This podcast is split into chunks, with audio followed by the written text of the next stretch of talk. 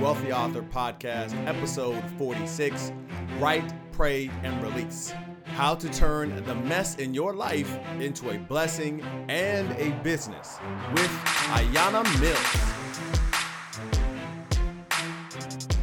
Welcome to another episode of the Wealthy Author Podcast. I am your host, D. Arlando Fortune.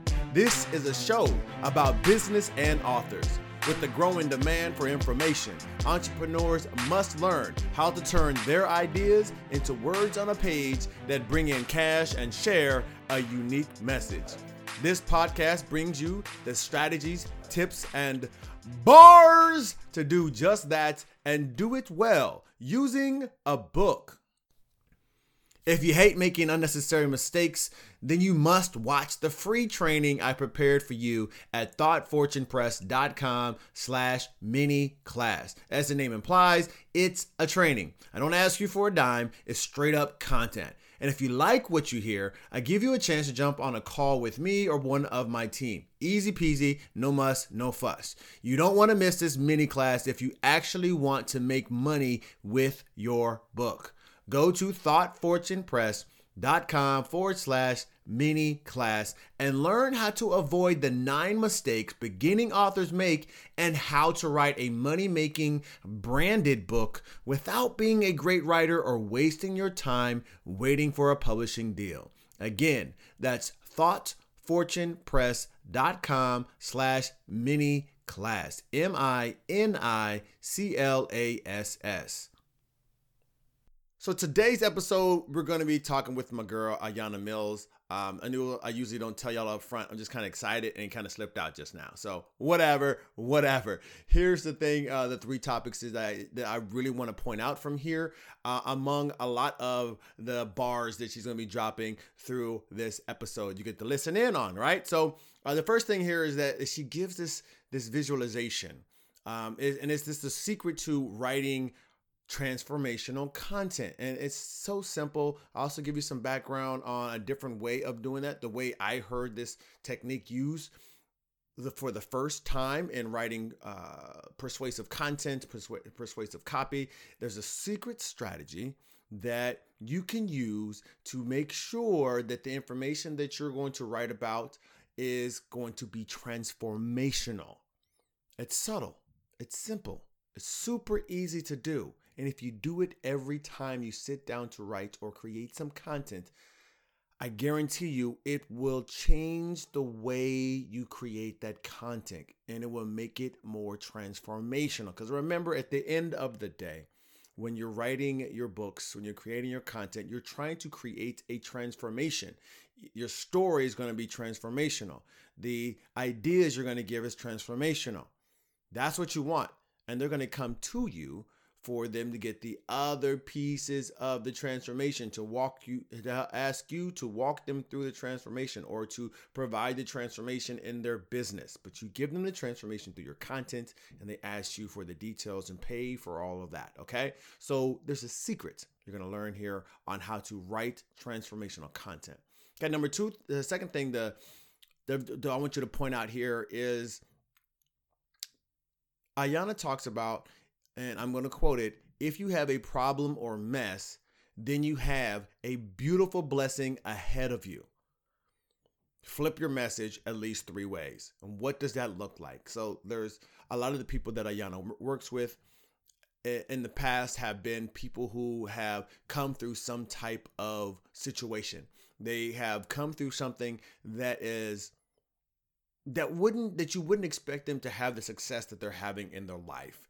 Because some people in those situations would have given up, or they would have said they would have been beat up so much that they just couldn't see what opportunities that were laying in front of them. But there are people out there who have succeeded despite all that life has slapped them around and beat up on them. And the people around them have downgraded, they're condescending or pushed them down and tried to stop them, whatever it may be, drugs, addictions, all types of the environment, whatever, that they've succeeded anyway. And these are the people that Ayanna has helped to get their stories out, because there are people who are going through that situation right now. And I'm saying this to you also. There's people who are going through situations that need to hear your message. So one, if you have not written your message or got your message into a book, it's time to stop doing that. I'm gonna give you a way to do that here shortly, right? Number two, if you have written your message or you've been sharing your message, it's time for you to push it a little harder, to get it into more hands, to make more of a difference by making sure your message is actually read and heard, okay? So let's push a little harder this year. A lot of people have gone through a lot of stuff in 2020. We're in 2021. We're starting to recover a little bit. We still have some more, a little ways to go as we're starting to continuing to adapt to this new way of life, new way of living, new way of being. However, people are still people. We're still going through stuff, and your message can help someone go through some stuff better, more efficiently. And if you're delivering that message, as I teach my authors, to deliver your stuff with efficiency, be efficient, be effective, be excellent, and be ethical. If you've done all those things, you're providing a way for people to get to that transformation. It's time for you to push a little harder. I know I'm pushing a little harder this year, so that goes for me too. I'm not just speaking at you, I'm talking to myself also, okay? The third thing to point out here is before we get into the content, I'm gonna let you go right now, real soon, finding peace through the Write, Pray, and Release philosophy. Great philosophy.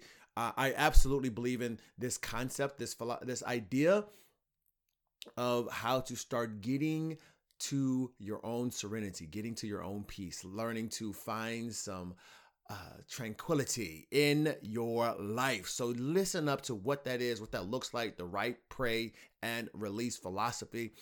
Enough of this introduction. Let's let you go. Get into this conversation with Ayanna Mills. God keeps blessing me with people. I'm not always going out actively looking for people, but when I run across people and I ask them to be on the show, they're like, yes. And it's such a blessing to have the whole gamut of people we have, in entrepreneurs to authors to speakers. And then we have other entrepreneurs who are helping speakers and entrepreneurs to help them with their books. And this is another, not only best-selling author today, but someone who's also in the same industry as me. And of course, you get to listen in and hear another perspective than my own. So I want to go ahead and get started with today's episode and get right into this bio. And so we can go into getting Ayanna's story and hearing more about what it is from her perspective, especially coming from, you know, matter of fact, let me read the bio. I don't want to tell her story. I never let her tell her own story. Miss Ayanna Mills Gallo, MBA, is a #1 international best-selling author. Ayanna's books are not just best-selling in the United States where she lives, but also the United Kingdom, Canada, France, and India. Ayanna is a Temple University alumni, a native of New York, and a member of Alpha Kappa Alpha. She's an AKA Sorority Inc. She currently resides in Alpharetta, Georgia, USA. Ayanna Mills Gallo is also an evangelist and a hip-hop music enthusiast. Her purpose is to be an intersection between the Bible, God, and the community. Hip-hop in order to help others create success. Her mission is to help others heal internal pain, which is hip, so that they can have happiness, opportunities, and prosperity. HOP. You see what she did there? I love the acronyms are already in there. All right, wordplay, I love it. In 2019, Ayanna was ordained and licensed as evangelist. She is also an AVP in underwriting for a leading international insurance company and the VP of operations at intervisionmagazine.com. Through her company, Thanx A Mills LLC, Ayanna uses her voice and published writings to inspire, strengthen families, and promote healing and personal development. Ayanna coaches others through her signature program, Write, Pray, and Release at writeprayrelease.com. And above all else, Ayanna's favorite role is being a mom to her sons, Kobe and Caleb, who are both best-selling authors at the ages of 9 and 12. No excuses, people. Ayanna is extremely driven, and her goal is to run her family as a successful business. Ayanna, welcome to the show. Thank you so very much for having me. Most definitely. Now listen, now you're being all soft and quiet now. Girl, you gotta bring this energy back to this thing, man. You know how bios make us sound so like, wow, you know. Yeah. We didn't add silly in there and someone who laughs a lot in there. So is there anything else that you want to add to your bio? I know you mentioned these 9 and 12-year-old best-selling authors. We're definitely going to dive into that. Anything else you want to add? Pets, fish? Just that, you know, I am so happy to be in the position that I am right now with everything going on with the whole coronavirus and everything. I'm happy to be in the position that I am, someone who listens to their spirit, someone who makes wise choices. You know, in a multitude of counsel, there is safety. So I'm happy about that. And I'm just happy to know the Lord. And I'm also happy to be a writer because it is a major stress relief right now with everything going on. So I am in a tough situation like everyone else in the world, but I'm happy because it can be a whole lot worse, but it's not. Thank God. Absolutely. I definitely feel you on that. I've definitely been blessed in this situation, not only for the family, but everything that's going on, to have a stable position and place to be. This is awesome for me. And, you know, I would not be on here talking to you if I were not in a good place. I'd have other things on my mind. So I'm grateful for you being here and for God bringing us together. Thank you for that opening. So let's get into some of these questions. And the first one, definitely a softball at you. And that is, what are you reading now? Oh, my goodness. What am I reading now? Well, the book that I have by my bed right now that I'm actively reading is a book by someone who is a friend in my head. And her name is Nona Jones. The book is called Success from the Inside Out. And yes, Success from the Inside Out. And it is amazing. I identify with the author so much. I saw her first of all, I heard her on the radio and I really liked what I heard. So I followed her and I ordered the book. But then after that, I saw her on various TV programs. So I said, wow, okay. I guess everyone takes to her like that, like I did.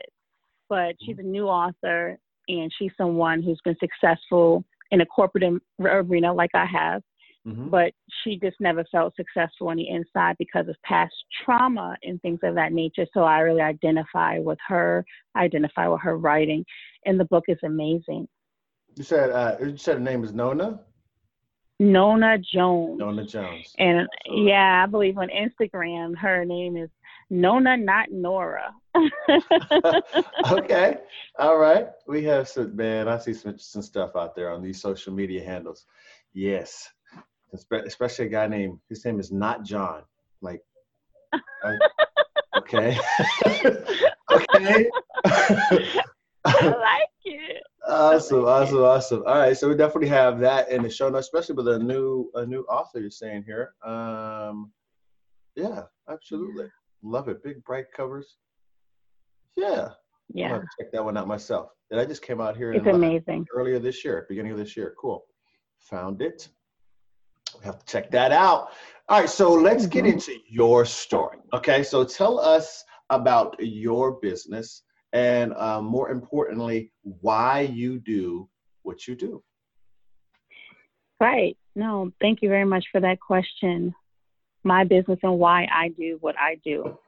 First, let me just start off saying that I'm a planner, but I never planned to do this. I started out, it's only been 1 year.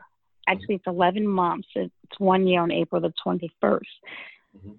A year ago, I was talking to a friend in the beginning of February of 2019, and he was having some problems, and I was telling him some things he could do to, you know, change his mindset and to try to really heal that pain that he has been carrying on for so long, just giving him some tools for life to help him to press forward.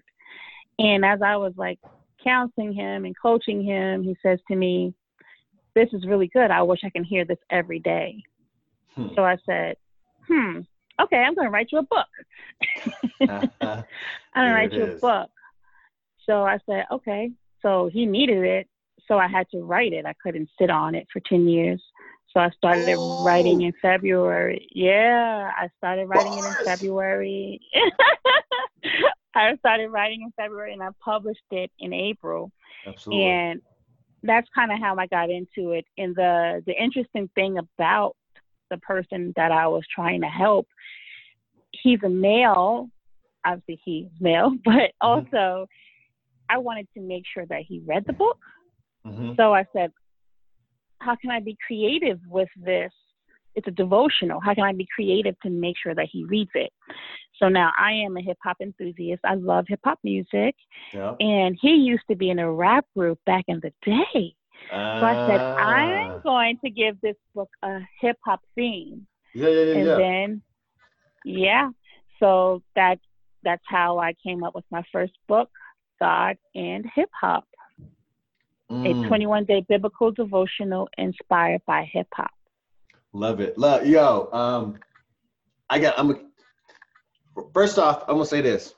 I have no problem with that. I love it. I was looking through the book and was like, yo, this is creative. It's clever, but it's also informative.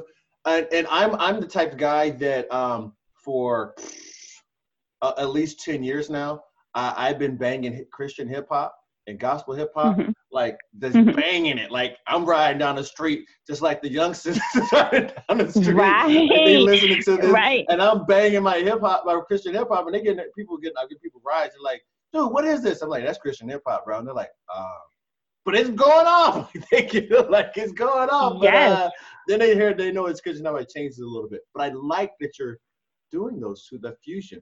And I want to ask you, what was that like for you? To try to mold and merge these two ideas and still have a cohesive book without trying to do too much, just deliver this message just creatively like that. What was that like? Because there's some of us who have these big ideas like, oh, what if I did this and this and this in a book, but they never really get around to doing it, and you did it in 2 months.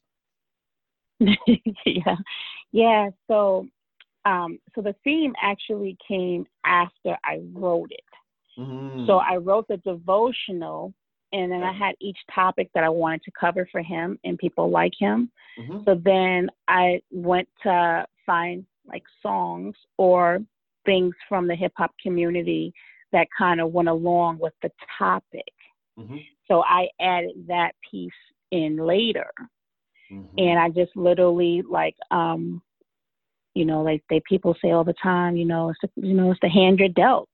And I don't really believe in that. I believe in finding creative ways to still win. So what that did was that took me, I'm from New York, so I'm from the hood. And one game that we used to play was called Spades.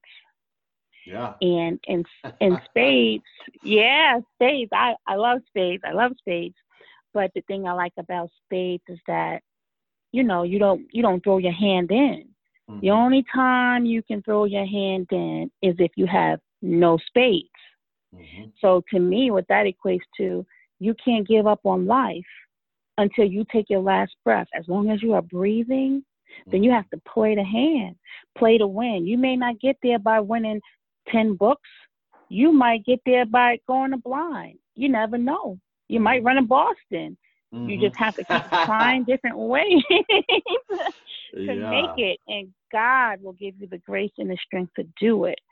So that is how I did it. I wrote it, and then I identified with the different things from hip hop that would apply to the topic. Excellent. So I got about three things that we gotta break some things down. Some bars already dropped in here. And you heard the first one, and I'm gonna go back to the first one right now, and then I'm gonna come back up to this whole spades and God thing right here, but also into how the editing thing. So we got about three things to break down real quick.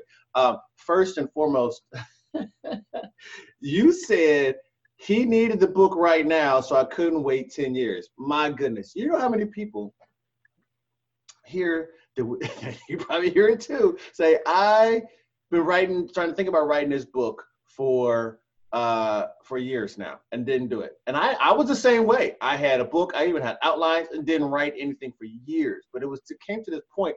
And I think it's because for yours, it's so visceral. It's like so real to you right there, right in your face. Mm-hmm. You knew somebody that needed it. Where the rest of us, a lot of us are like, oh, there's some people who could need this book, But there's someone in front of you like, I need to help you right now. And for the listeners, y'all, if you have this book, take heart to what Ayanna said in this opening story about a person said, I need to hear this every day. And she's saying, I need to write a book, and then getting to work because what did you say? He needs it right now. He needed it. Mm-hmm. Stop being selfish, people. Stop being selfish with that message God has you designed purposely to deliver, right? Stop being selfish with that. Matter of fact, that reminds me. I was on Instagram. We were talking about the gram. A guy on there named Jason Capital was talking to another guy named Joel Brown. And Joel Brown is a guy who started Addicted to Success. Okay. That just blew up, right? His website blew up. And he was, there was somewhere at some place or whatnot, at an event. And Joel Brown was talking to Grant Cardone and some other people. And Joel was talking about how he had this book that he was working on. And another person at the table asked him how long he'd been working on the book. And he said he'd been working on it for some years at this point. And then the guy asked him, why is it taking you so long to write the book? Why have you been working on it for years? Then Grant Cardone staring at him. He says he could feel him staring at him. And Grant was like, or Uncle G if you want to call him. He says, I know why you didn't do it. And so he's like, you do? Joel's like, why do you think I do it?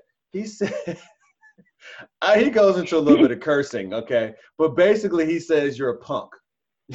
That's why you haven't finished it. And he told him to stop being selfish and stop being a punk and get it done. There's people that you're supposed to be helping and you're being a punk about getting it done. Get it done. That's right. So, that's right. But he used a little more harsh words, so I'm trying to, for the sake of these. Nice. Nice. Ears I right like now. Those bars. Nice. I like that. I might have to use something like that to tell them, come on with it. Yeah. Yes, yeah, absolutely. I like it. Now, I want to ask you here, because you brought in this idea about God and the spades and so forth. And the first thing that came to my mind, I just want to hear your feedback on this, your return, your response to this, is that if I don't have any spades in my deck, in my hand that's been dealt to me, and you guys, if you don't know spades, you got to go Google it or something, because we going down a little rabbit hole right now. But then you always got God as your trump card, so you always got one trump card in there, right? Bam, bars. Okay. So now, with that being said, I need to know now. What brings this home to you? What about that idea? Why is that true to you? What happened in your story that made you realize I always got a trump card? Wow, you're good, because I can tell that you coach people with their writing. I can tell, because you can look inside and say, well, there is a reason why. She can't identify with that like that unless she has a story. Oh, you ain't leaving that easy. No, you ain't getting away with that. I like it. Yeah, wow. You are absolutely right. And no, I was not going to talk about that. So yeah, I will, but you know what? It's okay. That's good, because that's what I teach my writers. You got to reach down inside and pull it out, right? Mm-hmm. So people can relate to you. How can I relate to him so much? So I, get ready for this. Mm-hmm. Get ready. I was born 6 weeks after my mother's 13th birthday. Okay. And I can definitely identify with holding on to life, because number one, I was conceived in rape. Mm-hmm. Number two, they took her to have an abortion, but it was too late. Okay? So, yes. So you can see why. Now, number one, I wasn't planned. I thought I was unwanted, unloved, but I know that God planned. I learned that later. but I thought I was unwanted and unloved because I was conceived and raped. I'm 1% of the people on the planet that was conceived and raped. And number two, they took my mom to have an abortion, but it was too late. So, you know, 2 times, not really supposed to be here playing kind of thing. And then third thing, they have this whole abortion law and they say, oh, it's okay if you abort the baby if it's dealing with rape. We don't believe in abortion except for it's rape. Again, trying to eliminate life. So yes, I do have a connection for life and keeping on going as long as you can, because mine tried to be taken from me before it even got started. So that is my connection with it, being conceived in rape, and really thinking like, I'm really not supposed to be here. Like, no one wanted me here, but that's because I didn't grow up in church. But I grew up listening to hip hop. So that really helped motivate me, because I felt awful. Yeah, I felt awful because I felt like nobody wanted me or loved me. But I enjoyed listening to hip hop music because I also was very silent as a child, because I never wanted to upset anyone. See, when you think like you're really not supposed to be here and no one wants you, you kind of be quiet and try to be nice to everybody and just be quiet. You don't use your voice. But I loved hip hop music because they expressed themselves. They were not afraid to express themselves. If they were in tough situations, they expressed it. And for me, it made me feel better about my life.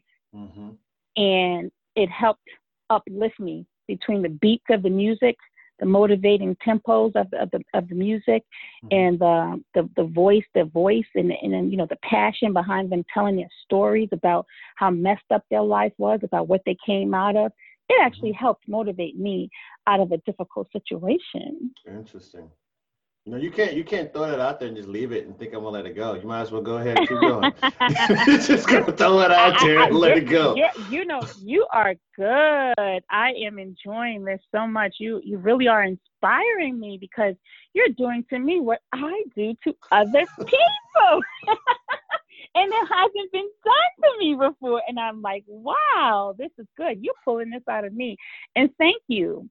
Thank you very much, because I haven't been asked these questions. I've had so many interviews and no one's asked me these questions. So yes, I came out of a difficult situation, but God's hand was on my life. You know, the part I didn't tell you, and I know we don't have a long show, so I don't want to bombarded with this, but the part I didn't tell you is that the man who raped my mother was her stepfather, and he was my grandmother's husband, and my grandmother actually allowed him to remain in the home. So I saw him, it had to be very difficult for her, but I saw him every day of my life until he died. So I lived in a home with my biological father who raped my mother. I lived in a home with both of them until I was 14 years old. So it was very difficult being in a house like that, because my mother never talked to him. She barely spoke to me, but she never spoke to him. She did not speak at all. She was very silent. She was kind of locked in her room every day after work. And for me, the house was full of noise, and I wanted an escape. So my mother was also very overprotective of me because of what happened to her. So she wouldn't allow me to go anywhere. But school was the only place I could go. It became my place of refuge. So I had perfect attendance from the time I started school all through high school. I never missed a day of school. Because I wanted to escape the noise at home. And even though my parents didn't speak, man, I still can hear it in my head. It was so difficult to drown it out. It was just a tough situation to grow up in. And I am so thankful to my mother, because she didn't let me do a lot of things. I had school. I put everything into school. The only thing I didn't like was summertime, because I couldn't go to school, so I would get a whole bunch of dittos. We used to call them dittos back in the day. I'm talking about my age. Mm-hmm. I used to get a whole bunch of dittos, a work packet the last day of school, and bring them home and do them all summer and play school by myself, because that was my therapy. Writing and reading and learning and playing school was my therapy. And it's just that it helps me. It helped me, though. It helped me be successful. Mm-hmm. It helped me develop a very good work ethic. You know, I graduated from every school I went to with honors, you know, and it allowed me to achieve, you know, financial success in my arena prior to becoming an author. So that is what my life did. I took something that was very challenging and I applied something so positive. I didn't know the Lord, but I had school where I was getting accolades because I did well and I enjoyed that feeling. And then I had my hip hop music that helped me, that just get me going, you know? So those are two very, very big things that I had that helped me get past. Awesome. I love it. First off, thank you for being so transparent, for telling that story. And that takes, you probably said it before, but again, it's not something you're sharing all the time. And I appreciate you for being open enough to do it. I know I pride. That's just what I do. It's my job. Because somebody needs to hear that story, and which leads me to what I was going to say here, as in similar to how you use hip hop as a way for someone that's voicing your feelings, your emotions, and allowing you to feel connected to someone. There's someone else, family, TFE family. There's someone else out here who needs to hear your story so that they don't feel alone, that they know there's someone else that's been through what you've been through or a similar situation, have come out on the other end. They're looking and grasping for some hope. And if you're holding on to the message, shame on you. And I don't want to keep shaming y'all, so we're going to, but no, you have to. It is what the truth is. Yeah, because, you know, silence is a, you know, we respond to trauma by silence, like I did. But like when I first told my story. Some way of closing in and finding some way of protecting yourself. Absolutely, because with silence comes shame. You have shame, and you need to get rid of that shame. You need to understand that, listen, it wasn't a perfect situation, but it's the past. You got to get rid of the shame. No one's life is all that perfect. You got to get rid of the secrets, the shame, and the silence, and break free. Break free by having your voice, using your voice. So I really get inspired by helping others. So what hip hop stands for is healing internal pain so that you can have happiness, opportunities, and prosperity. That's hip hop. And with hip-hop, you need God. God stands for goals and gratitude, optimism, and determination. So with God, goals, optimism, and determination, you can heal your internal pain and have happiness, opportunities, and prosper. That's God and hip-hop. Now you just brought it all together and wrapped it up for me. Nicely done. Nicely done. Nicely done. Because the craziest thing, I just scrolled up to make sure. I was like, there's something up here that this connects to. And then you just explained it before I got to the question. Interesting. Okay, so now with this whole segue here, and there's still a bar we didn't talk about, and we're going to get back to it. But there's this thing that you said that you did for this guy about a year ago. And my thing is, based upon the idea, the philosophy that you have here, the trauma that you've overcome and started to build your own habits, your own coping mechanisms, and then start expressing yourself. The fact that you have two boys that you're loving on. The question here is, that wasn't the first time that you did that for someone else, correct? Or was that the first time? This gentleman a year ago. About writing a book? No, about helping to help someone. Just have a conversation. It's who I am. It's who I am. It's why he confided in me, because everyone knows that they can tell me anything without judgment. So is this something that you would like? You're working your corporate job, whatnot, and you're deciding, and people are coming to you. Coming to you, or how does this typically happen?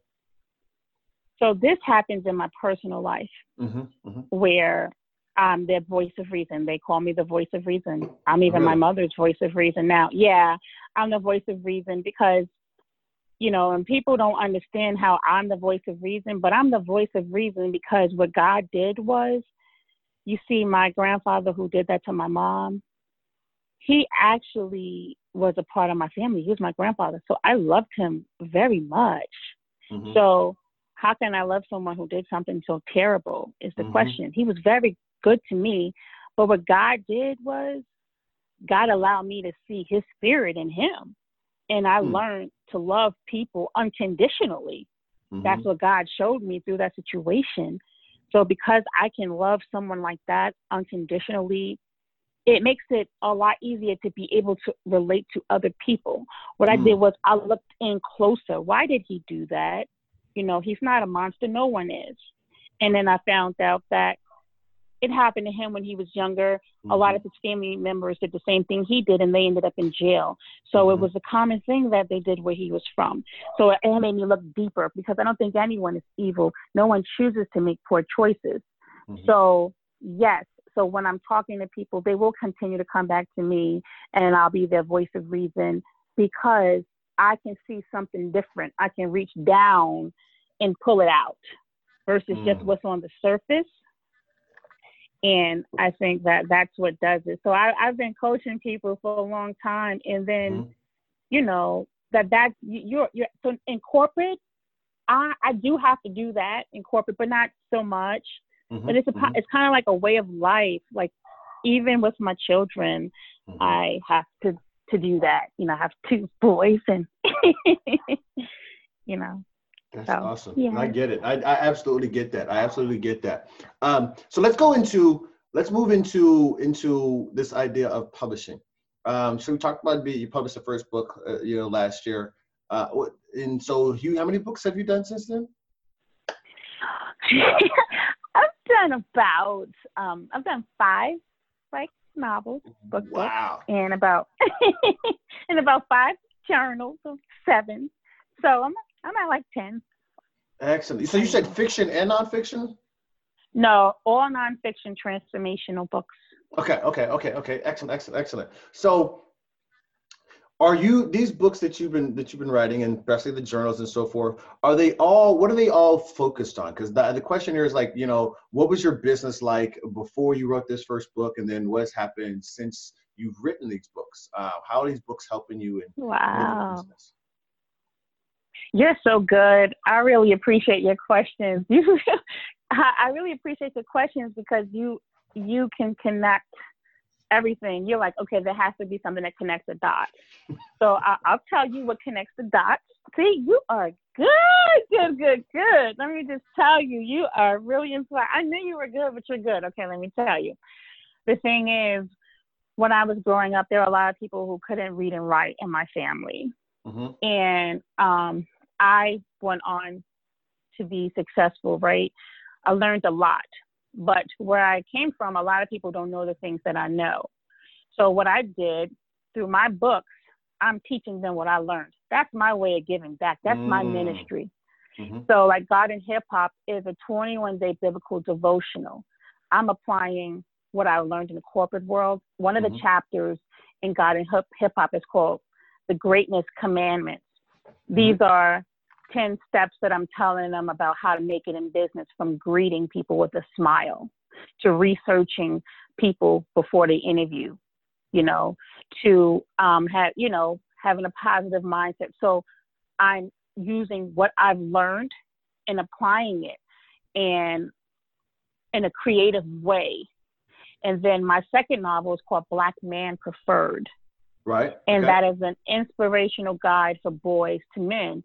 And I'm doing the same thing. I'm telling them, listen, women are not your problem, Black men. It goes all the way back to the whole Willie Lynch syndrome. So let's love on the women. And, you know, how do you get out of a broken situation and make it better? And I just apply. I have smart goals planning in that book. You know, the spirit of excellence is all in my book. So I take issues from the community, the African-American community, things that are commonly struggled with in the African-American community. I apply my spiritual knowledge with my corporate knowledge and my education and give it to them. So all of my books are teaching books. They're all non-fictional, transformational stories or transformational devotions to take people from one place to the next place. Excellent. It's to help them for personal development. And so that's what my books are. So my whole focus is my ministry, healing internal pain so they can have happiness, opportunities, and prosper. But you do need the business aspects of it, the goals, the optimism and determination. You need that also. So I compile everything that I know and I put it into those books so that they're getting my spiritual, they're getting my education, they're getting my work experience, and they're getting my street smart. Well, right, you just can't leave that out. Yeah, absolutely. Yeah. So now let me ask you this question following this line of books here, because one thing that I have with some authors is they're multi-passionate, right? And what I'm hearing from you, even with your multiple passions, that you found a way to put them all together. But you're able to do that because you focus in the end on this like one ideal type of person that you're speaking to. So I want to ask you, how important from a person who helps other people become authors. I want to stress this point. Listen up, family. Why is it so important for you to really hone in on who that person that you're talking to? And that way you're starting to pull in all these things. But why is that so important? And I see that because you're so clear on that, now you know what the next book is, and the next book, and the next book is. It becomes so much clearer what you need to do. You already know. So why is it so important? Why is it so important? Because the way I view it is, now I will tell you this, when I'm writing the books, I have a picture of the person I'm writing in front of. Ooh, that person will be a black. Yeah, that person is going to be a black male with a hood on his head. And I look at his picture. And if you look at the back of my book, Black Man Preferred, you'll see that guy in the hood on the back of the book. That's who I'm writing to so that I can stay on track. That's so good. Because that's who I'm trying to reach. You know, I'm trying to reach the lost in the African-American community. And that is my target audience. And the reason why I'm so passionate about it is because that's where I come from. And then I feel like, how will they know this if I don't tell them? I don't know. All right, Pharaoh. Talking to Pharaohs. Excuse me, Moses. Excellent. So, okay. Oh, the only other person I've heard say something similar to that idea of having a picture is Russell Brunson, where he's like, he literally took a picture out. He created this idea of the character he wanted to talk to, this ideal client. And then he Googled, and he gave him a name, and then he went and Googled that person's name and then printed out the picture. And every time he sat down to write copy, to write his webinars or whatever he was doing, he was look at that person and be like, what do you want, Julie? You know what I'm saying? And write to Julie. I just heard you say that. That is so good. That's big time right there. Yeah. That's a big time nugget right there. That's a big time nugget right there. It's something that I didn't, that I want to go back to something that that's going to go into this next idea of what you've learned during this writing process, and not so much just about your writing process, but what you learned about yourself, you know, personally, mentally, emotionally, whatever, something about that outside of the writing. What have you learned about yourself? Or about life. But before we get there, there's something that came up in the beginning, and I said I got to come back to it. I've been holding out on this. You talked about initially writing this first book, the God and Hip-Hop, the 21-day devotional, and then you went back and you started adding in the hip-hop elements, and it evolved more from that. And what I'm hearing there is that the importance of the editing process. So I want to ask you what is kind of your, this is, I guess, be one of the tip for the audience here from a lot of self-publishers. What is your tips? Give a tip here on doing this editing process. How do I go about refining my initial ideas so that it's really speaking to what I'm trying to do? You know, because you get to writing and just kind of writing, and then it's like, that's not quite how I wanted to say it. So what do I do? And how do I improve it and refine my writing? Oh, that's really good. That's a great question again. And I will tell you that I am so overprotective of my writing that because I think it's so amazing, because I believe God gives me these ideas and I don't want anyone to take them. So I'm so overprotective. So what I do is I don't have a writing coach. No, I don't need one. But what I do is I will get a couple of people and I will send a piece of it to each one of them. And ask them. So you got pages 1 through 15. You got 16 through 30. Literally dividing it up. Yeah. Awesome. Yeah. Okay. Dividing it up. What do you get from this? How does this make you feel? You know, and I want to know if I'm capturing what I'm trying to capture. You know, so that's what I do afterwards before I turn it into the actual editor, but I get people in my, you know, to make sure I'm delivering my message. And then after that, I will go back and do the tweaks, because I love honest feedback, you know, because I'm on a mission. I want to make sure that it's right. It's important when you're trying to help people, you got to get it right, you know? So a lot of my stuff is inspired by people who have, you know, confided in me, because I'm trying to heal problems for people, but people that I know have been through them. So I go to them, and, you know, the ones that tear up when they read it, I'm like, okay, I did what I was supposed to do. They're healing. Those tears are healing. You know what I'm saying? Yeah. So that's what I do. And then I give it to the editor, and I do review it with an attorney. I do. And that's because I have to be mindful. Like God and Hip-Hop, I did change it at the end because you can't quote song lyrics. Right? Okay. Yeah. You can't quote song lyrics. And I had the titles named after all songs, but I changed that also, just to make sure that I'm doing everything right. So you would have had to get permission from each one of those artists in order, or their families or whatever, in order for you to use those. Correct. And then you would have to have all that information in the front saying, I got permission from them. Okay. And I couldn't do that, because you and I both know I had to get the book out because he needed it. Okay. So I wrote my own. I wrote my own bars. And so Black Man Preferred is mostly poems. So we're about halfway through today's show. I told you it was going to be awesome. Oh, man. So I want to give you a quick word from our sponsor, and then we're going to come right back to the rest of the interview. Today's show is sponsored by Thought Fortune Press. You probably know that if you're not an authority in your industry, nobody's hearing your message. And you may know that the number one way to build your authority is by authoring a book. What you probably don't know is that you can write the manuscript for your book in less than 4 hours. I'm D. Arlando Fortune, the lead self-publishing strategist for Thought Fortune Press, where we turn your ideas into a branded book that brings in the cash by sharing your unique message and positioning you as an authority in your industry.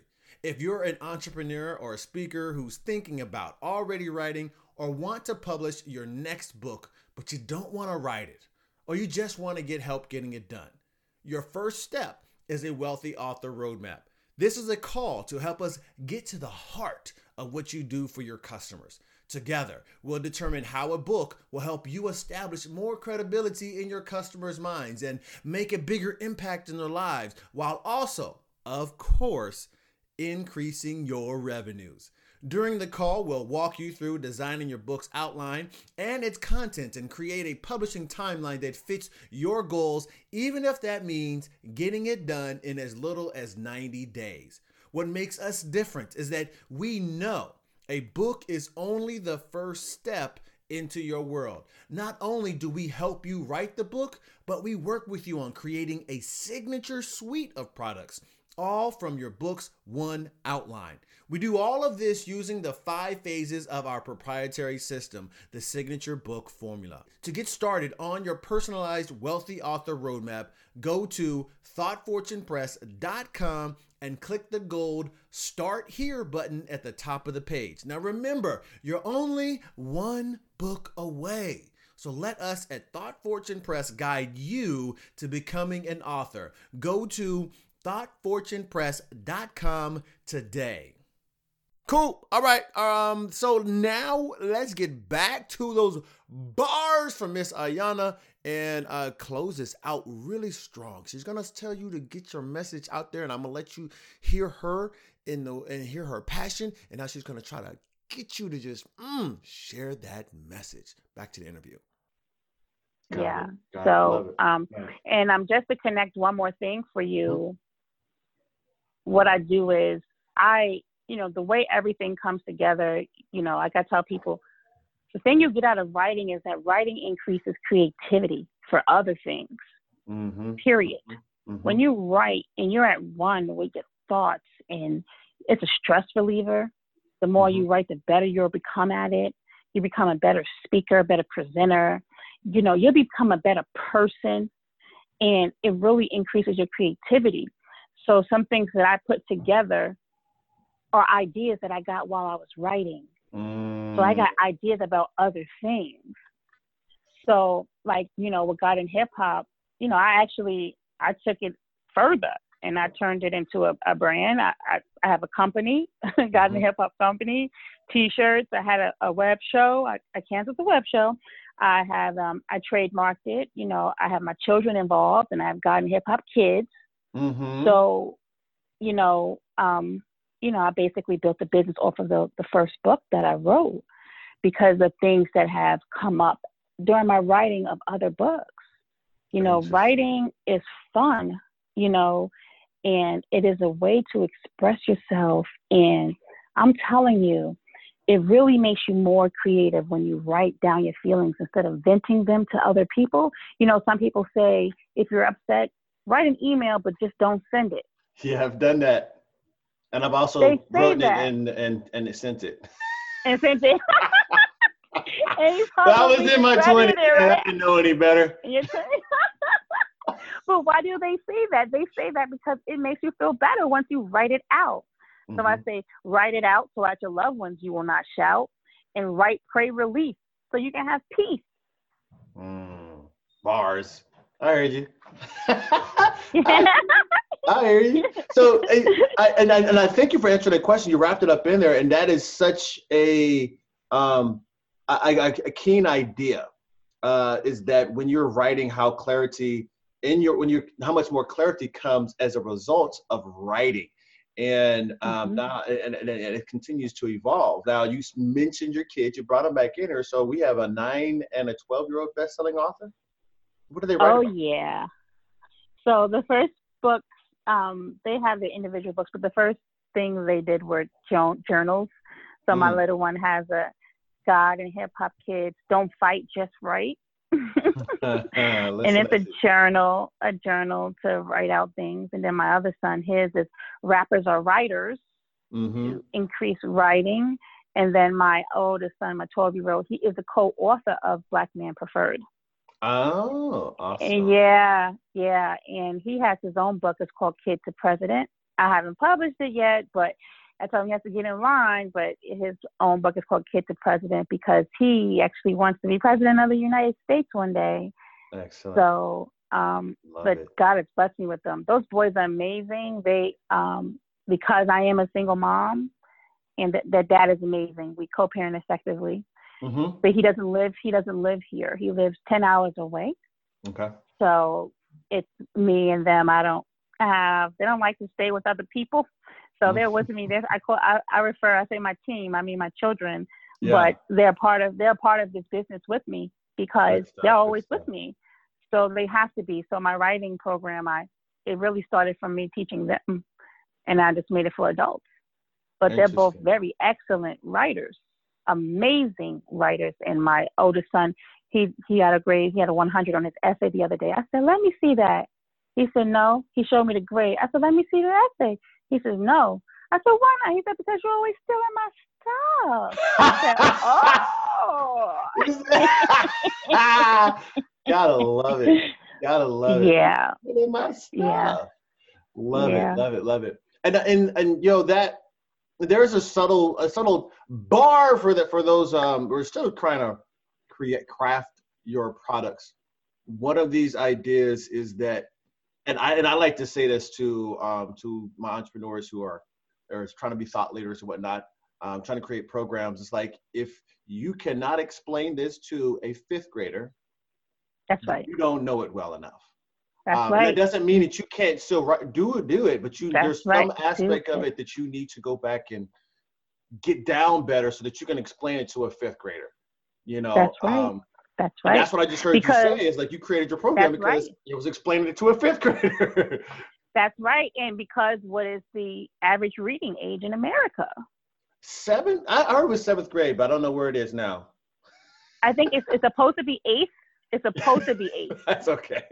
So it's supposed to be eighth. So I need to make sure, like, if my kids can understand it, then I know they can understand it because, you know, my audience may not be educated, of course, right? Absolutely. So I have to, you know, if they can understand it, they're very bright, but they're also very young.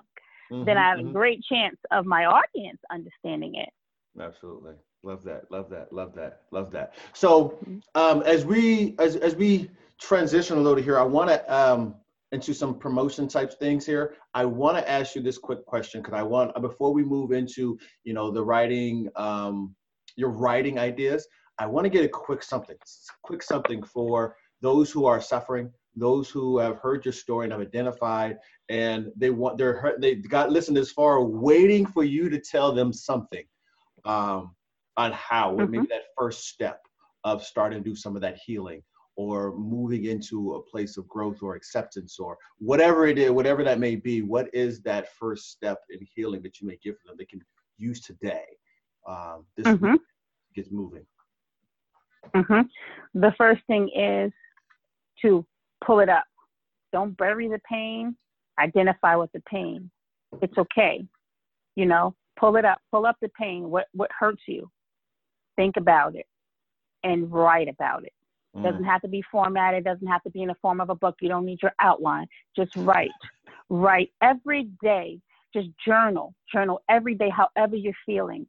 Write about it. If traffic is annoying you, write about it. Because the more you write, you are able to connect the dots for why you're so passionate about this. And it may be because of some pain that you've been dealing with. The more you write, you get to learn yourself. The more healing comes. You write. And that's why I say write, pray, and release so you can have peace. Write, you pray. You release a lot of frustration. You release a lot of pain.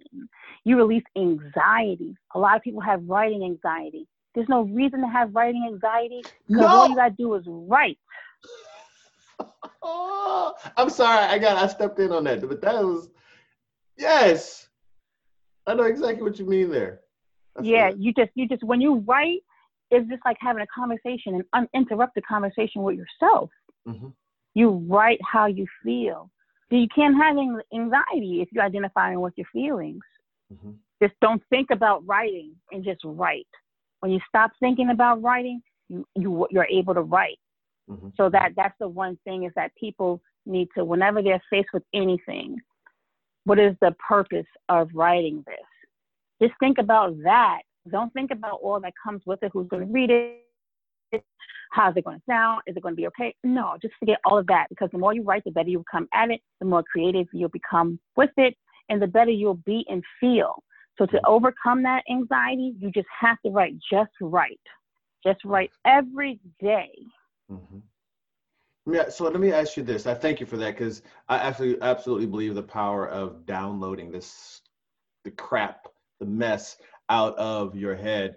And one thing I like to say that, that, you know, you'll find your mess in that message. But of course, the word message, the combination of mess and age. So it might take a, your mess has been aged. Now you start seeing the message in there, but you're not seeing it until you're writing it down, the mess, and let it marinate for a little bit. And that's the question I was going to ask you here, is that you talked about releasing it. I love it. Write, pray, release. Love that. Now, what is that reflection period? Because I'm assuming that you said connecting the dots. It's not necessarily going to always just automatically see it. So do you recommend some type of reflection period, a week later, a month later, review a last quarter, a year later, or what? What would you recommend in that as to about a long-term type thing? I definitely think that you should review, I say, and semi-annually, twice a year, review where you were at the beginning of the year versus where you are now along in your journey. Not focus too much on it, but just keep on going, because you'll feel the growth in yourself. You'll feel the way you deal with things a lot better. When you release that pain and frustration, you're able to deal with other things better. You build up more tolerance and resilience. So I do believe that that writing process is just so amazing. And you feel better. I say writing, I don't mean typing either. I mean writing. Writing is something with the hand-eye coordination also. You know, it's just very therapeutic. You can type it, that's fine too, but you're emptying out yourself. You're emptying out, putting it all down, how you really feel. And then I think that as long as you're not being so hard on yourself, you go back over and look at it, you say, well, dang, I had all of this inside. Man, you start, you know, having more compassion on yourself. You're probably hard on yourself. Like, I can do this. But what about what you went through? You may be struggling to get there because inside you're still just struggling. But when you actually see what you wrote about, you're like, oh man, I did good. I was actually dealing with this thing and I did good. Look at where I'm at right now. I could be way worse. But that self-reflection comes just from having time with yourself. And I do have self-reflection questions at the end of each chapter of God and Hip-Hop and everything. I always have self-reflection questions because that's how we overcome, you know? So yes, I do provide my, my students with self-reflection questions. I do. And they are at the end of each chapter. I use the same questions, but they apply for everything. And I'm going to tell you some of the questions. Yeah. One of the questions is, who was there for you when you went through your pain? Or who should have been there for you? Who was there for you when you was going through? And who should have been there? That's a way for you to get out any unforgiveness, right? And it helps you have compassion for yourself too, because maybe you wasn't by yourself. Maybe you really was by yourself, you know, or maybe, you know, this person should have been there for you, but don't act like it didn't happen. They were accountable. They were supposed to be held accountable, but they weren't. But don't act like that they weren't supposed to be. Write it out. So that's where the self-reflection, it makes you really dig, you know, how did you feel? And, you know, some of the writers, they come back and I say, you know what, that's too safe. How did you really feel? You felt like you couldn't make it anymore. Yeah. And I want them to pull that out. And once you identify with those feelings after self-reflection, you write quicker than anything else. Once you self-reflect, once you pull that scab off, it starts flowing, huh? It starts flowing out. Ooh, bars. Yeah. I can tell you're a writer. You're a great writer too. I can tell.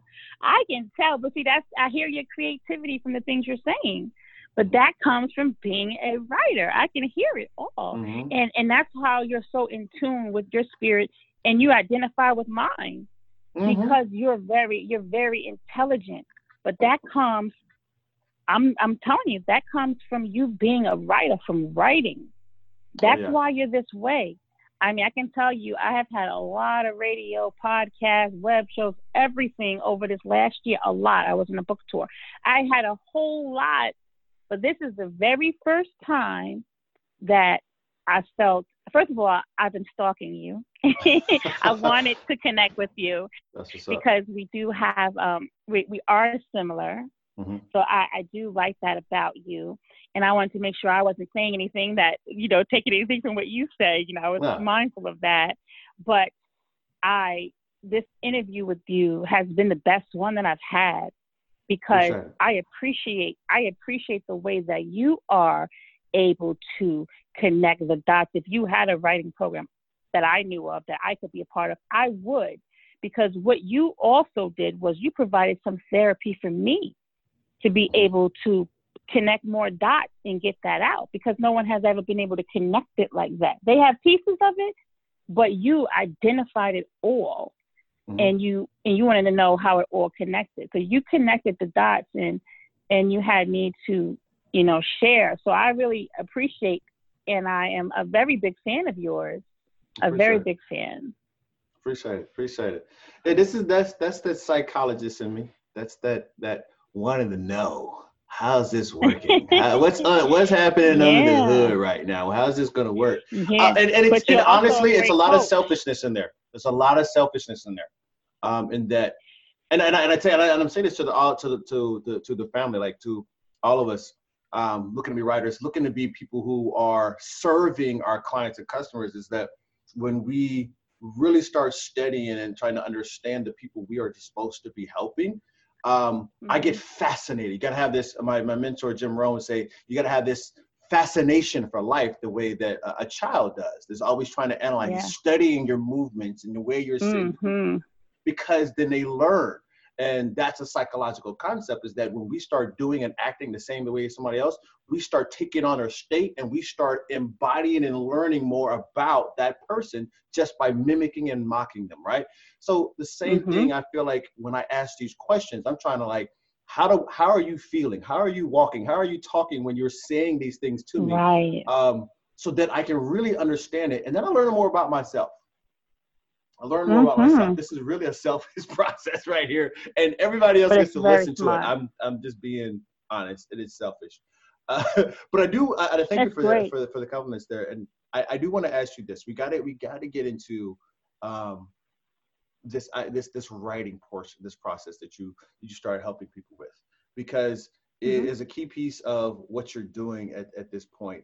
And you have your authors who are coming through, learning more about themselves, learning more about their message, and sharing about stories that most people are never going to hear, right? Right. But there's a community of people that need to hear them. So tell us more about who the people that you're serving, the authors that you tend to draw to you or attract to you, and how the messages that you're helping them to get out. Right. I target people who they don't have to be a writer already, but they're professional people who have a story. Like one person, she has a school, and she overcame dyslexia when she was younger. Wow. And then she became a teacher, right? And now she has her own school. So for me, I know a lot of people who are dyslexic, they need to hear someone who overcame it and how they overcame it. Not just someone who overcame it, but the steps you took to overcome it. So that type of stuff and those stories I want in my books, in my writing, my anthology, my program. So I target people who are professional people who have overcome things that are commonly experienced but not often discussed, so they can help other people. And when they do that, I then help them to turn their story into a business so that they can get multiple streams of income. So she tell her story in my book. My book is going to become it is a bestseller. They all become bestsellers. So now you're a best-selling author. So now you have that. So now I teach her to go out to these groups where her target audience would be to help. I mean, you're a teacher who overcame dyslexia. A lot of parents have dyslexic kids. They need help. You experienced it. Now you can go coach them and help them and reach out to them. So you're providing a service to them, and you're developing a business for yourself. Mm-hmm. Someone else, she was a 3-time felon. She's a business owner. Okay. How did you go from being a felon, convicted felon, to being a business owner? I need to hear those stories. I was looking for them. That's right. That's right. That transformation is amazing. A lot of people feel like they want to give up because they have a record. So now let's write this out so we can teach them and give them the tools that they can use to make it like you do. And then what does? She turns it into a business. Now she's going into the prisons. She's selling books to the prisons. She's coaching the people, who came out of prison. You know, they take their story. So I teach them to take it and turn it into a business. That's where my business experience comes from. So they write it. Yeah. So that's what I do. So that's the part I do know. Being an author is new, but working in the business arena is not. I've done it for 20 years. So I'm able to take my business sense and my marketing knowledge and degree and able to apply it to being a writer. And so that's where, go ahead. No, so because you gave an idea in there. And that's the question I want to ask you here is about what is your best book promotion tip? So, because I've heard you talked about your tour. Now you're talking about you telling this author to go into places and talk about it. So it seems like another tour or speaking events. What is this, your best book promotion tip? You know what? You're going to be shocked by what I tell you. But my best book promotion tip is your cell phone. You reach into yourself. Yeah. You reach into now your cell phone. Now you sound like a network marketer. Go ahead. I do? Oh, you reach into your cell phone. No, this is how it goes. It's true. This is how it goes. You reach into your cell phone and you said the best one. I think this is the best one. Reach into your cell phone. You get 10 people. Mm-hmm. that you talk to regularly, that you've done a favor for, or that you have supported, people that's on your team that you can trust. And you say to them, I need your help. I want you to, number one, read it and give it a review. But I want you to also market it to your people and tag 10 people that you know who can benefit from it. So you get 10 people and you ask them to post to their social medias and their churches. And to tag 10 more people. And then you ask those, the same thing. So, you start off with 10 and then you end up with 100. You have 100 people marketing for you at the same time. And then you go to networking events and you get more people, but it comes from you not being selfish because I've supported a lot of people over the years. I've never asked for anything in return. So they're happy to help out. But I believe in, your most valuable players, the people who are on your team, the ones you talk to and know, those are the ones that you want to reach first because they're going to talk it up to other people and, they're going to help, especially, for what I'm trying to do. So I believe it's free, number one, and it gets your message out. I mean, that is one marketing tool to sell books, your cell phone, and, they're going to buy the ebook. They're going to buy the paperback too because they support you. They support. See, you going to try to tell me you've never been in network marketing or MLM? No, I haven't. That is the key strategy. That is the key strategy when you sit down is to go through and what was I told? What is the name? It gave me some Frank. They gave me the acronym Frank. So you sit down and you write down your friends, relatives, associates, your neighbors, and your kids' parents. That's your first list. And then you send messages to them about your opportunity. Wow. and then of course it multiplies from there. They're supposed to tell them this. I'm not mad about the strategy. I know it works. I'm just saying that's all I can do. I actually didn't know. You want to know where it came from me? Yeah. You want to know where it came from me? Mm-hmm. Honestly, I've never been in any multi-level marketing group before, and no one actually taught me to do that. Where it came from, when I became an author, I didn't know what to do. So I reached out to the closest ones to me, and they helped me. So that's where that came from. They're the ones who helped me increase it. So that's where it came from. I didn't know what to do. I didn't plan it out. You know what I mean? So I went to my friends and for help. And I said, okay, we're having a book signing. Can you get me 5 people? Let's see who can get the most people, you know? So I used network to help me because I didn't know what to do. I was a new author. So no, I never learned that strategy, actually. I never heard of Frank, but it makes a whole lot of sense. Yeah, it does. So now I got 2 more questions quickly here before we move into some of the fun questions. And these are, the first one is to ask you about your journals, because there's a lot of authors who are come through with a transformational book. And the next idea is like, I want to have a journal or something to go along with that. So how has that been for you as far as helping promoting those journals or helping with your business? How is how's the journals relating back? Well, you know, it's a part of my brand. Writing is very important. So the journals are important also, really just to help people with the writing and the creativity piece of it. It in the self-reflection. So it just goes along. So in God and Hip-Hop, it does have like some blank pages at the end of each chapter so that they can self-reflect. So my journals are to kind of coincide. So each book will have a companion journal. Got it. My latest book, From Glass of Stone, it came out on the 15th of March. And now the From Glass of Stone journal just came out today. Okay. And what it is to just encourage the writing, you know, when you're reading, to write down what you learn. And also it's good for me because when I go to events and stuff, I'm taking this really cool book that's just a journal, but I can write in it. And they're like, oh, what's that? You know, it's another form of branding. But the journals to me are another form of branding and to help people with the writing, period. So that's the whole point of it. It's nothing in it to try to like gain an additional profit. It's just another form that I want to add to help people. Okay, cool. Become better writers. No, I get it. So the last question here is that I want to ask you about how you are leveraging the books for your back-end products. Meaning, I know you've got people that are coming in for business. Basically, you're focused on business, but or business building, but the book is one way of helping them to understand the business that they're going to go into. If I'm understanding some kind of your strategy here. So how are you leveraging the books to bring in those back-end clients?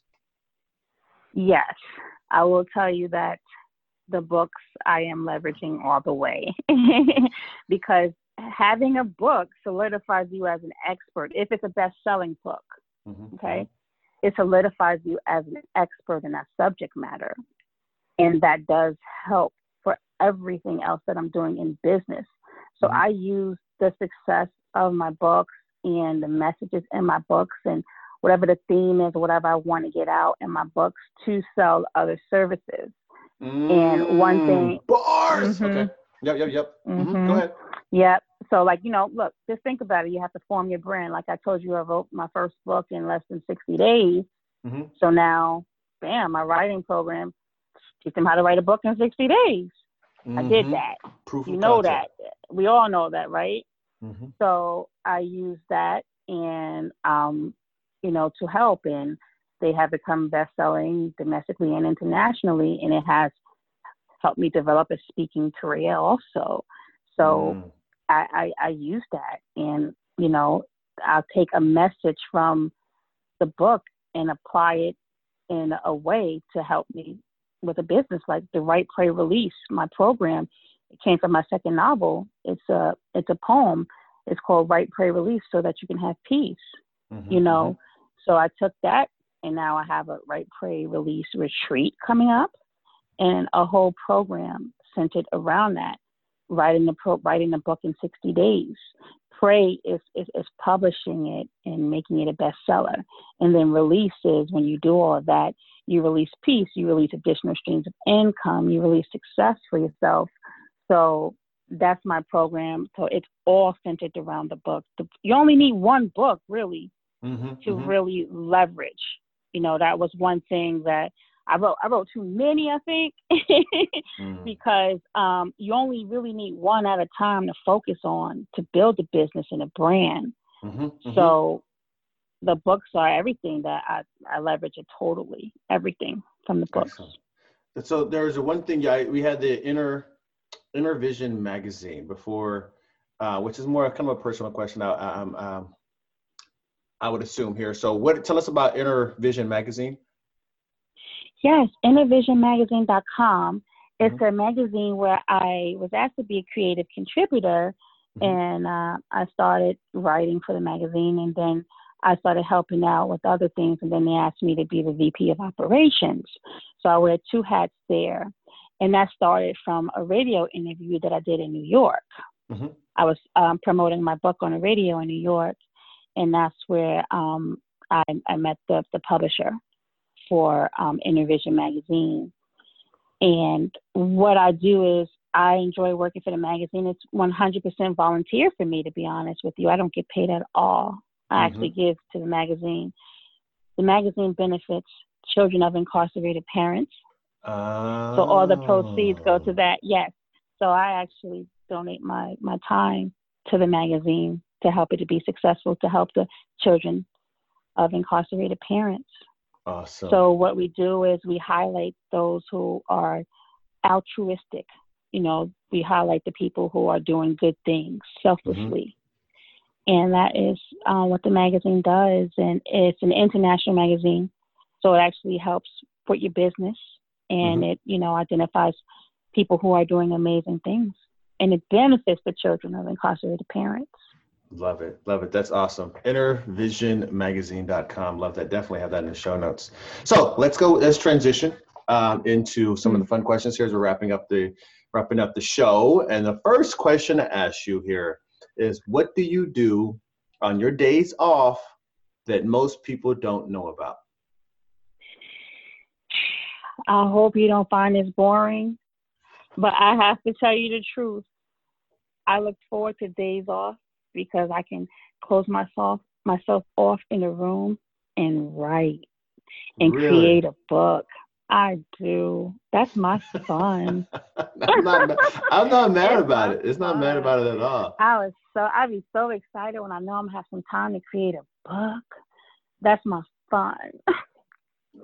Good stuff. I didn't know where you was going with that, because I was like, because I'm a nerd. So like for me, I'm like, my days off, I can go sit down and read without anybody bothering me. I can just sit there and just get all engrossed, and then pick up this book and read that one, and then go on. So like I get the nerding out and just go and really researching. Right? For no reason. Don't you love it? Don't you love? Isn't it? And I come up, it's 4 hours later. And yes. 4 hours later, I come up work like, and everything. I think I need to eat. Did I eat today? Right. Don't you love those times? Yeah. I really love that, because we're working, you know, when we're coaching other people to write and stuff like that, and we're publishing books to people. But when we can just work on our own craft of why we actually do this, that's amazing. Working on stuff. Absolutely. All right. So tell us your favorite book. See, another question that might make me seem kind of corny, but my favorite book is the Bible. No worries, no, that's been about 25% of the guests, at least. Really? Okay, awesome. You want to know why I like the Bible? Because I believe in it. It's not someone else's opinion. I believe it's from the Lord. So to me, like, that's facts. I'm an underwriter by trade, so what we do is we compile facts together and come up with a decision. I like the Bible because it helps me understand how things work, and it gives me instructions to how to get out of situations, and it just really shows me different things about life that I can apply and help other people. So the Bible is my manual for life, because I feel like it's a guaranteed way to get the answers. Yeah, I heard that. I remember being told the first time when it said that the Bible stands for basic instructions before leaving Earth. Like, that's interesting. That's amazing. And you want to know what? I just heard that acronym for the first time recently. Really? Okay, see, there's confirmation right there. Okay. Yes. Yes. Isn't that something? Oh, yeah, absolutely. All right, so give us your favorite quote. And if you want two more than you have to, then go ahead. My favorite quote is, "The plans I have for you, saith the Lord, are plans to prosper you and not to harm you, to give you hope and a bright future." My plans are to prosper you, not to harm you, to give you hope in a bright future. I love that one because it gives you hope that your future is bright and that you know that no bad thing that happens comes from the Lord. And another scripture that I like is, and that was Jeremiah 29:11. Mm-hmm. Another scripture, I believe, is in Second Corinthians, the 9th chapter. It says that God is able to make all grace abound toward you so that you may have all sufficiency in all things and may be able to abound unto every good work. God is able to make all grace abound toward you so that you can have all sufficiency in all things and may be able to abound unto every good work. That means God is able to give you all the things that you need so that you can go and do good works. So you won't lack anything. Mm-hmm, mm-hmm. Love it, love it, love it. Definitely have both of those in the show notes. And my final question here is to take this opportunity right now, it's your mic, to share with TFP family, what is your message that you must share with the world? It's your opportunity. Just go ahead and share your message. Okay. So first of all, thank you very much for having me on the show. It's been amazing. I love the work that you're doing. The message that I want to leave, Ayanna Mills Gallo, evangelist, best-selling author, speaker, hip-hop enthusiast, business professional, and mommy, I want to say that your end is not determined by your beginning. If you have a problem or a mess, then you have a beautiful blessing ahead of you. If you want to start a business and you have some trouble times that you went through, then you have your business.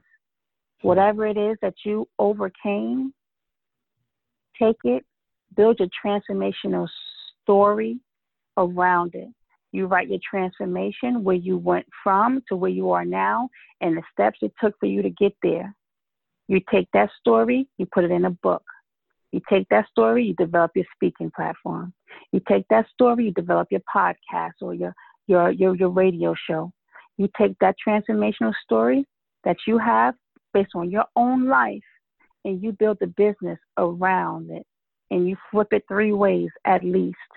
So if you have a transformation or some problems that you overcame, then you have a business. That's all right. Love it. I agree with all that. I absolutely agree with that. So as you're wrapping up here, Ayanna, go ahead and tell the family what's next for you. I heard you some projects you're trying to finish filling out some offers for, and then also how to connect with how a family can connect with you. Yes. So I enjoy helping other authors. I publish best-selling books. I'm a best-selling book consultant. Mm-hmm. So I help authors tell their story and publish it into a book. I have an anthology, which is a compilation of authors in one book that's coming up. My program is called Write, Pray, Release.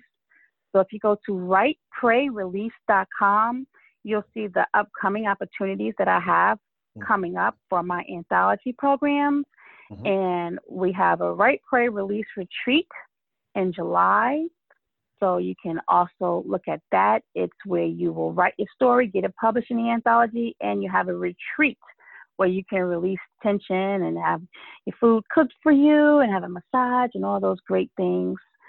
So, so you can go to writeprayrelease.com and you can find me at AyannaGallo.com. That's AyannaGallow, AyannaGallo.com. I'm on Instagram, LinkedIn, and Facebook as Ayanna Mills Gallo, and my company Thanx A Mills, THANX, Thanx A Mills, ThanxAMills.com, Thanx A Mills Facebook, Thanx A Mills Instagram. Love it. Definitely have all that in the show notes. And those of you trying to get your first book out and have this transformational message, definitely have opportunity there by going to writeprayrelease.com and see if you want to be part of this anthology. It'd be a great opportunity to get started getting into your first book, become a first best-selling author, man, just from writing a little bit. All right. So, Ayanna, that's all for today's show, and I appreciate you for being here, for sharing your message, and doing all that you do for our community. Thank you. It's my pleasure. Thank you. Thank you. Have a wonderful day. Same to you. You've just listened to episode number 46 of the Wealthy Author Podcast with your host, D. Arlando Fortune. That's me. That's your boy. Right, y'all. All right. So I want to give thanks, of course, to our creator. Without him, none of this stuff is possible. And I'm asking you, if you, this next question here is dressed directly for you. I want to hear your questions. I want to help you. I want to support you on my solo episodes. And I definitely want to hear some feedback about some of the people that we've had on the show. So if you have any questions or comments, email them to fortune@thoughtfortunepress.com. If you send them there, that comes to me. I'm the one reading those. I'm the one to be responding to you. Okay. So and the next thing is to don't forget to reserve your seat for the free training at thoughtfortunepress.com/miniclass,